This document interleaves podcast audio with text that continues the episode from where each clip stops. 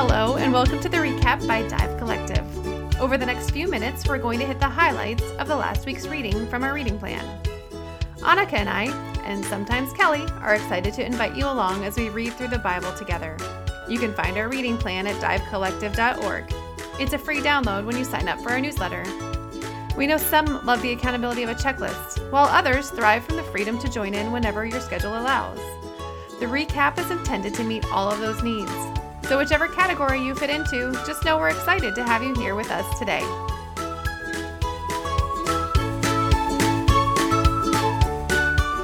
Welcome back to the recap. This is the October 2nd episode. We are covering 2 Samuel into 1 Kings, Galatians into Ephesians, and Ezekiel still. More Ezekiel. Just reading it is not enough. if I took the time to do commentaries, I just don't, I can't read 21 chapters and all the commentaries And- on all the things I'm curious Exactly. about. Right. I guess that's Yeah. kind of the point because you can still get a ton out of Ezekiel. Yes. Even if you're not. I just this week I was reading and I'm like, um, I really want to know specifically about these prophecies. Are these already fulfilled? Are they still to come? So I Googled it really fast Yeah. and barely skimmed an article, one article. So this doesn't probably it might I don't remember where I found it. It was totally a Google search, so it might not be accurate. but it was basically talking about how some of the stuff didn't turn out the way it was predicted. And so it was talking Oh. almost like what we were talking about in Mark yesterday when Moses prayed and God relented. God was going to destroy everyone, and Moses asked and God relented. Ah. And so it almost sounded like this was what God was telling Ezekiel to tell the people. And then for whatever reason, it ended up going a different way. Mm. That is like really heavy. yeah, theological stuff. Yes.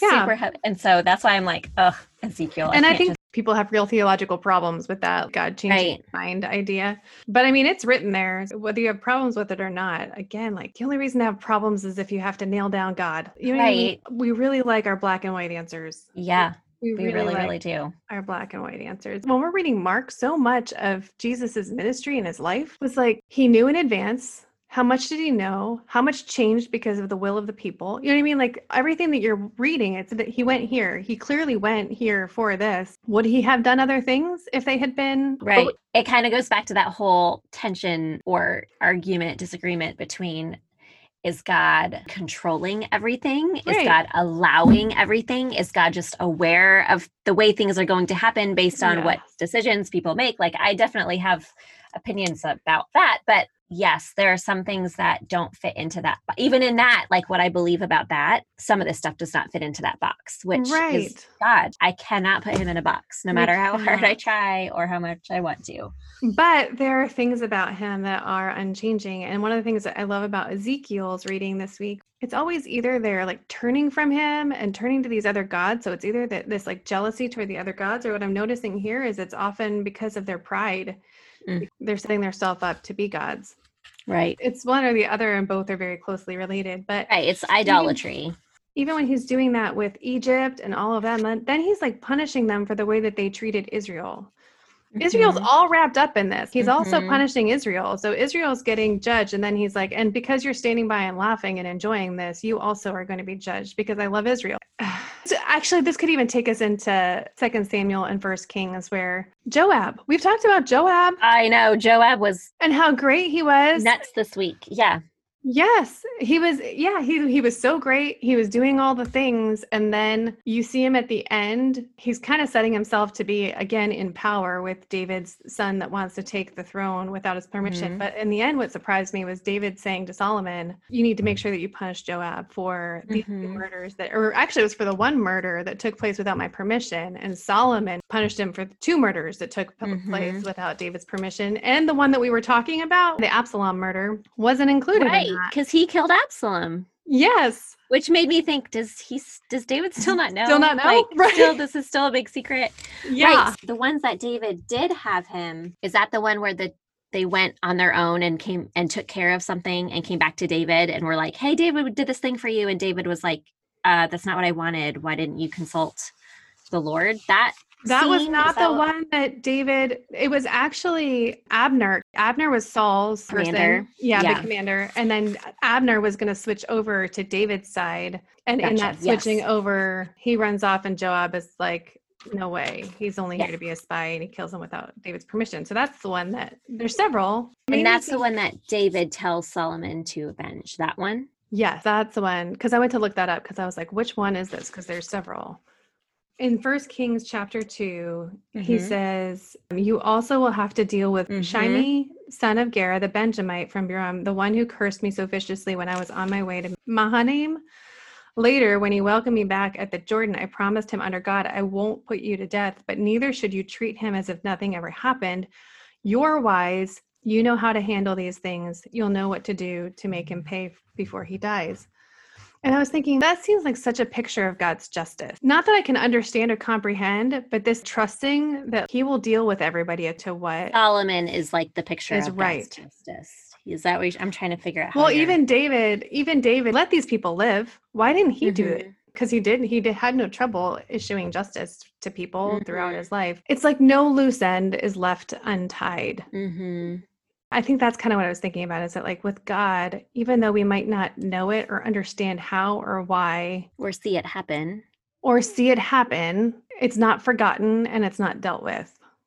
Somehow some way that's perfect. There's so much in second samuel and first kings that i love. I don't want to spend a ton of time on it because so much of the gospel is in the new testament. I really want to spend a lot of time in galatians and ephesians. Mm-hmm. But first of all, so Adonijah is doing all of this stuff, and Nathan, I love that Nathan comes to Bathsheba. I love the scheming that happens behind the mm-hmm. scenes when people are kind of like, how are we going to get him to listen? And I've done this. so it made me kind of feel like, oh, it's not bad. It's just wisdom. Like It's just through. plain, right. It's good not planning. manipulation. it's just how do I get my perfect thoughts communicated to the right person? I'm just kidding. Yeah. Hi, I just wanted to take a quick break to let you know about a couple of great resources we have for you. First, did you know that we have two podcasts?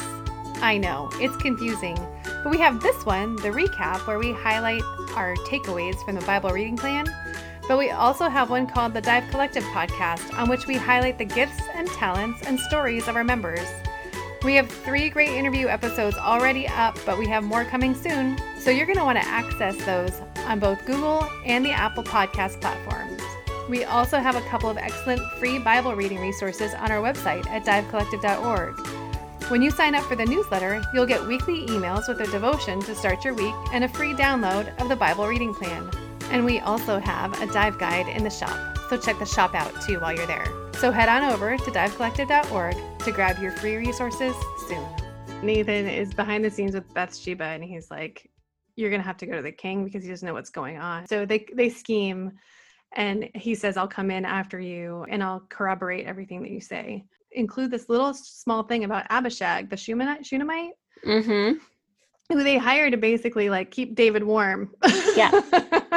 and the intention obviously was for her, him to have sex with her and all of that, and and he didn't. It says. I So I didn't get the way that it wrote that. I'm sorry, the way that Eugene Peterson translates it. Okay, the yes. I didn't get that. And when I read it, it seemed weird. And maybe some people had ulterior motives about it, but it just seemed like, oh, he's old. Let's give him a pretty girl to keep him warm. Like it was super Well, weird. this is my, this is the way it's translated. This is the way that Eugene Peterson translates it, which I don't know whether that is because he. I mean, he obviously was a scholar in the language, but he says Mhm. We're going to get a young virgin for our master, the king, to be at his side and look after him. She'll get in bed with you and arouse our master, the king. So they searched the country of Israel for the most ravishing girl they could find and found Abishag, the Shunammite, and brought her to the king. The girl was stunningly beautiful. So they bring her in. And so she's, I was like, that's an interesting little tidbit. Well, then when Bathsheba goes into the king's room to deliver the news, they put a little note in there that she's there with the king. Mm. It said, I don't, I'm curious what your translation says. It says, Bathsheba went at once to the king in his palace bedroom. He was so old, exclamation point. And then it says, Abishag was at his side, making him comfortable. As Bathsheba bowed low, honoring the king, he said, What do you want? There's just so much about that scene was she taken aback by how old he was? Like, Oh. h- were they? So mine says Bathsheba goes into the king in his bedroom. Since the king was very old, Abishag the Shunammite was attending to him. So that to me, that was that's what makes it seem less sexual to me. It's because he's so old. Maybe I'm assuming things about David I shouldn't assume about David, but because he's so old, that's why she's attending to him. And I would imagine Bathsheba's pretty old too, right? Yeah, I would assume that she's I would pretty imagine she's too. old. The wife comes into the king I'm sure with this young, beautiful woman Yes. who's tending to him. Everything about it just feels. It was just a moment where I looked at it and I was like, "This is." It definitely made me question or wonder what David and Bathsheba's relationship ended up playing Yeah, out or if they're just two people growing old together, like not Right. two, like ten people. He's got all kinds of wives. right, he's got all kinds of wives. I guess I've always assumed that Bathsheba was his person. You know what I mean? Like because of their how it's although a lot of times when things start out wrong. Well, right, there's Abigail too. Yeah, Yeah. it just made me wonder what their relationship doesn't she somebody asks for her as a wife. Is it Samuel Yes, or Solomon? The no, it's it's the king, It's the the guy that other tried to usurp the throne. Solomon told Adonijah, Yeah. goes and grabs the horns of the altar because he's escaping because he knows that he's going to die, uh, or he deserves to die for trying to take the throne that wasn't his. And Solomon's now the Mhm. king, and so he's holding on to the altar, and and Solomon basically says, "If you prove that you're going to be honorable, then you can stay, and I and I won't kill you." And so Mhm. he gets to live. And then he goes and he asks Bathsheba if he can have the Shumanite, the beautiful, su- Yeah. yeah, David's young virgin. And of course, Solomon is like, "Are you nuts? Like, why would I? Like, yes, I'm going to give him the king's virgin. Do you know? Like, it's totally a trap." So hmm. Solomon's like, "Well." I told you that if you proved to be a man of honor, I wouldn't harm you, but you clearly are But you- not. and then- yeah, you're gonna die. Yeah. So what that made me do, this girl is Abishag the Shunammite, and so I'm like Shunammite. I went to Song of Solomon because I'm like, is this a girl that Solomon? Does Solomon marry her instead? But it's not. It's a Shulamite in Song of Oh. Solomon. But I kind of wondered whether she was going to show up later too. yeah, I when he asked for her as his wife, and then Solomon's like, "Heck no, you're gonna die instead." I was like, "Ooh, I wonder if Solomon marries her. I wonder if that's the girl." Which I'm pretty sure it's not. I don't know if it's possible that Shunammite and Shulamite are the same. I would imagine they're probably not, but that's what it made me wonder.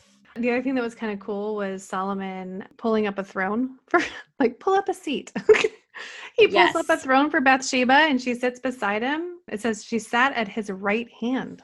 His mother, Where are you? Bathsheba. Uh, this is at the end, probably verse 19 of chapter 2. He had a throne put in place for his mother and she sat at his right hand. And that's when she asked hmm if Adonijah could have. I wonder if she was just happy to get rid of her. You know what I mean? That the reason that she asked was like, Oh yeah, sure. Like, jealous. Yeah. I don't, who knows? I'm way reading between lines there. Anyway, Mhm. oh, here's more theology. I'm so curious whether you read this the same way, but the way that this reads, according to Eugene Peterson, is that Solomon did everything right except that he Solomon loved God and continued to live in God honoring ways of David, his father, except that he also worshiped at the local shrines, offering sacrifices and burning incense. And it's actually when he's at the shrine, Mhm. the biggest shrine, the most prestigious of all of the local shrines, that God comes to him and says, What can I give you? Ask. Yeah. Yeah. That I wondered a lot about that. And it what it made me wonder was this is probably going to be something I shouldn't even so it made me wonder kind of made me think about your pure heart thing. Yes. If Solomon just really was not Yes. wise enough yet to recognize that the difference and he was going it, it says he offered a thousand burnt offerings on that altar so he's mm. going in worship to god or the other thing is i was like okay so there's no solomon hasn't built the temple yet so maybe solomon's like well this is a nice place god deserves the best this is the best no, high because place what happens? See what happens afterwards? Do you see what happens right after? So Solomon's response to God when he says, What can I give you? Solomon's basically like, I'm too young for this. I'm a mere child. I don't know the ropes, hardly know the ins and outs of this job. And here I am, set down in the middle of the people you've chosen, a great people, far too many for me to ever count. Here's what I want. Give me a God listening heart so I can lead your people well, Yep. discerning the difference between good and evil, for who on their own is capable of leading your glorious people. I think you're totally right. It's God knew his heart. Yeah. He met him in his sin. He met him in the midst of ugly sin Mm-hmm. and asked him what he wanted. And he, and of course, he knew. Like, it's almost like Solomon's heart was exposed. You know how, like, Jesus asked these questions to draw us out? Yes. So it was exposed to both God and to Solomon that, like, what I want more than anything is to know your will completely. I don't have the Mhm. ability. I can't do it what I but I want to do well by you. And so then the Mhm. very first thing that he does, it was in a dream. This all happens in a Mhm. dream. Solomon wakes up. He said he returned Yes, to that. Jerusalem, took his place before the chest of the covenant of God, and worshipped by sacrificing whole burnt offerings and peace offerings. Then he laid out a banquet for everyone in his service. That's such a picture. Yeah. That's such a picture of our God. He knows our hearts, comes to us, however necessary, even in the midst of abominations. Mm-hmm. And our response always should be, usually is, if our hearts are what they're supposed to be, to go back. He goes back. Mm-hmm. He goes back to the chest of God and does it right. Yeah. Ends up building him a temple in the next chapter. So good. Ah, so good. This is like candy. I do. I always read. I read these stories last. You do. I do Ezekiel first, then Galatians, and then I go back to this story. I just love stories. I should start with Ezekiel. I just go in order of where they are in my Bible. It's like eating my vegetables. Galatians, I wasn't looking forward to because I've studied it recently. So I was like, well, I w- also wasn't looking forward to because I had to read it all Mm-hmm. at once. And so I was like, I could just skip it because we just studied it. Again, super thankful Yes. for reading it in a completely different translation Yeah. because it brings new light to everything. So we started in Galatians 2 this week. I just enjoyed reading it. I think because we had just studied it and it just Mm-hmm. felt like I was just like mulling over a lot of that stuff again that we had talked about. And then going right from that into Ephesians, I enjoyed too. Chapter 3, 11 through 12 says, Doing things for God is the opposite of entering into what God does for you. Habakkuk had it right. The person who believes God is set right by God, and that's the real life. Habakkuk. Yeah. This is Well, that's what the quote. Yeah. Well, even like it talks about um I feel like my theology is evolving right before my eyes. okay, just before that in 3, just that whole Abraham believed God and it was credited to him for righteousness. That's Mhm. way before Habakkuk. yeah. That's the promise. That's the beginning of the promise to Abraham. Like I think God promised Christ Adam and when Eve. he banished Adam and Eve. Like that Mhm. he promised that it wouldn't be like that forever. And Mhm. but yeah, they believed and it was Mhm. credited to them as righteousness, just like Jesus' righteousness is credited to us as righteousness. hmm So good. It's one of my favorite parts when we studied Galatians was reading that and going, oh, it made sense in a new way when he says, Mm. why would the law that's given 430 years after the promise Mm-hmm. be the way to salvation? The, the faith, the faith is what the covenant was based on faith 430 years before the law. And now we're living Yeah. by the law, thinking that that's going to give us Right. righteousness. And it's the faith, the faith that came with the promise. hmm So that's one of those things that I believed and knew, but just Paul's um Argument. Right when he points out that the promise came so far before the law and just how he lays it all out was so clear and helpful for me in galatians. I even that whole section in three about the purpose of the law and Yes. when i've read that before it hasn't it hasn't been clear to me. It was added for the sake of transgression. It was put into effect through a mediator. Is it contrary? No. Anyway just this whole thing that the way paul lays it out it didn't actually the way eugene peterson translates it was super helpful for me because he says i think he's the one that says that it was there to in Its verse purpose- 24 Oh, mine is like that it's that. our guardian until christ but i think Mhm. he lays it out as like it was there to keep us in the way like we were to be walking in that way Yeah, I'm going to read it. its purpose was to make obvious to everyone that we are in ourselves out of right relationship with God. This is he's talking about the law.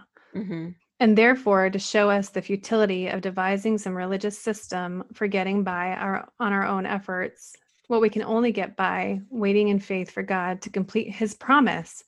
For if any kind of rule keeping had power to create life in us, we would certainly have gotten it by this time until the time when we were mature enough to respond freely in faith to the living God, we were carefully surrounded and protected by the Mosaic law. I love that. Carefully surrounded mm-hmm. and protected by the Mosaic mm-hmm. law. The law was like those Greek tutors with which you are familiar who escort children to school and protect them from danger or distraction, making sure the children will really get to a place they're set out for. But now you've arrived at the destination. By faith in Christ, you are in direct relationship with God. Your baptism in Christ was not just washing you up for a fresh start, it also involved dressing you in adult faith, wardrobe, Christ's life, the fulfillment of God's original promise. Then the other thing in Galatians that took me by surprise, I hadn't noticed before. Again, it's a Eugene Peterson translation that makes it seem different, but Galatians 5, verse 23 to 23, 22 and 23 what happens when we live God's way? He brings gifts into our lives, much the same way that fruit appears in an orchard. Things like affection for others, exuberance about life, serenity. We develop a willingness to stick with things, a sense of compassion in the heart, and a conviction that a basic holiness permeates things and people.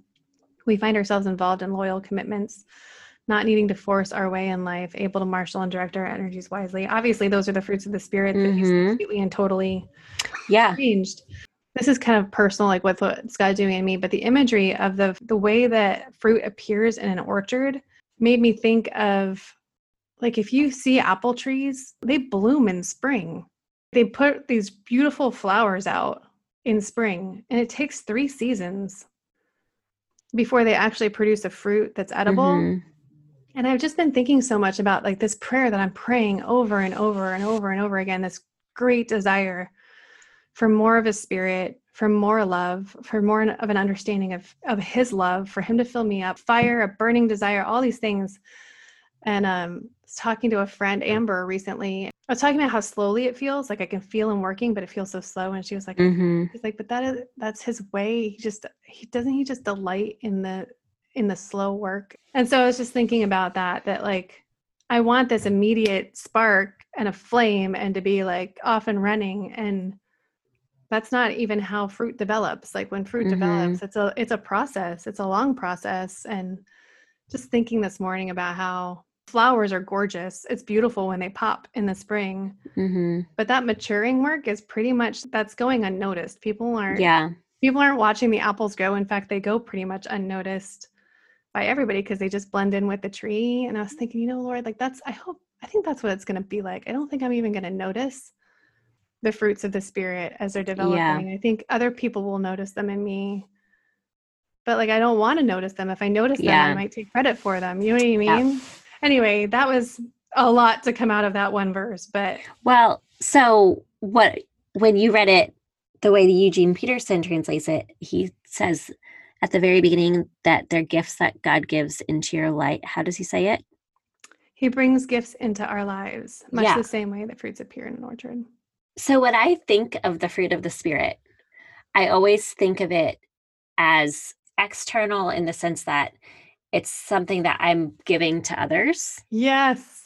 And yes. and that is different. Like that's like this little twist in yes. that. Those are as I mature and grow, those gifts are for me. Yes, they should yes. overflow and pour into the way I relate to others, but those are personal gifts, right? Yes. So patience is one of the gifts of the spirit one of the things that I learned recently about patience is that it comes from the word to suffer.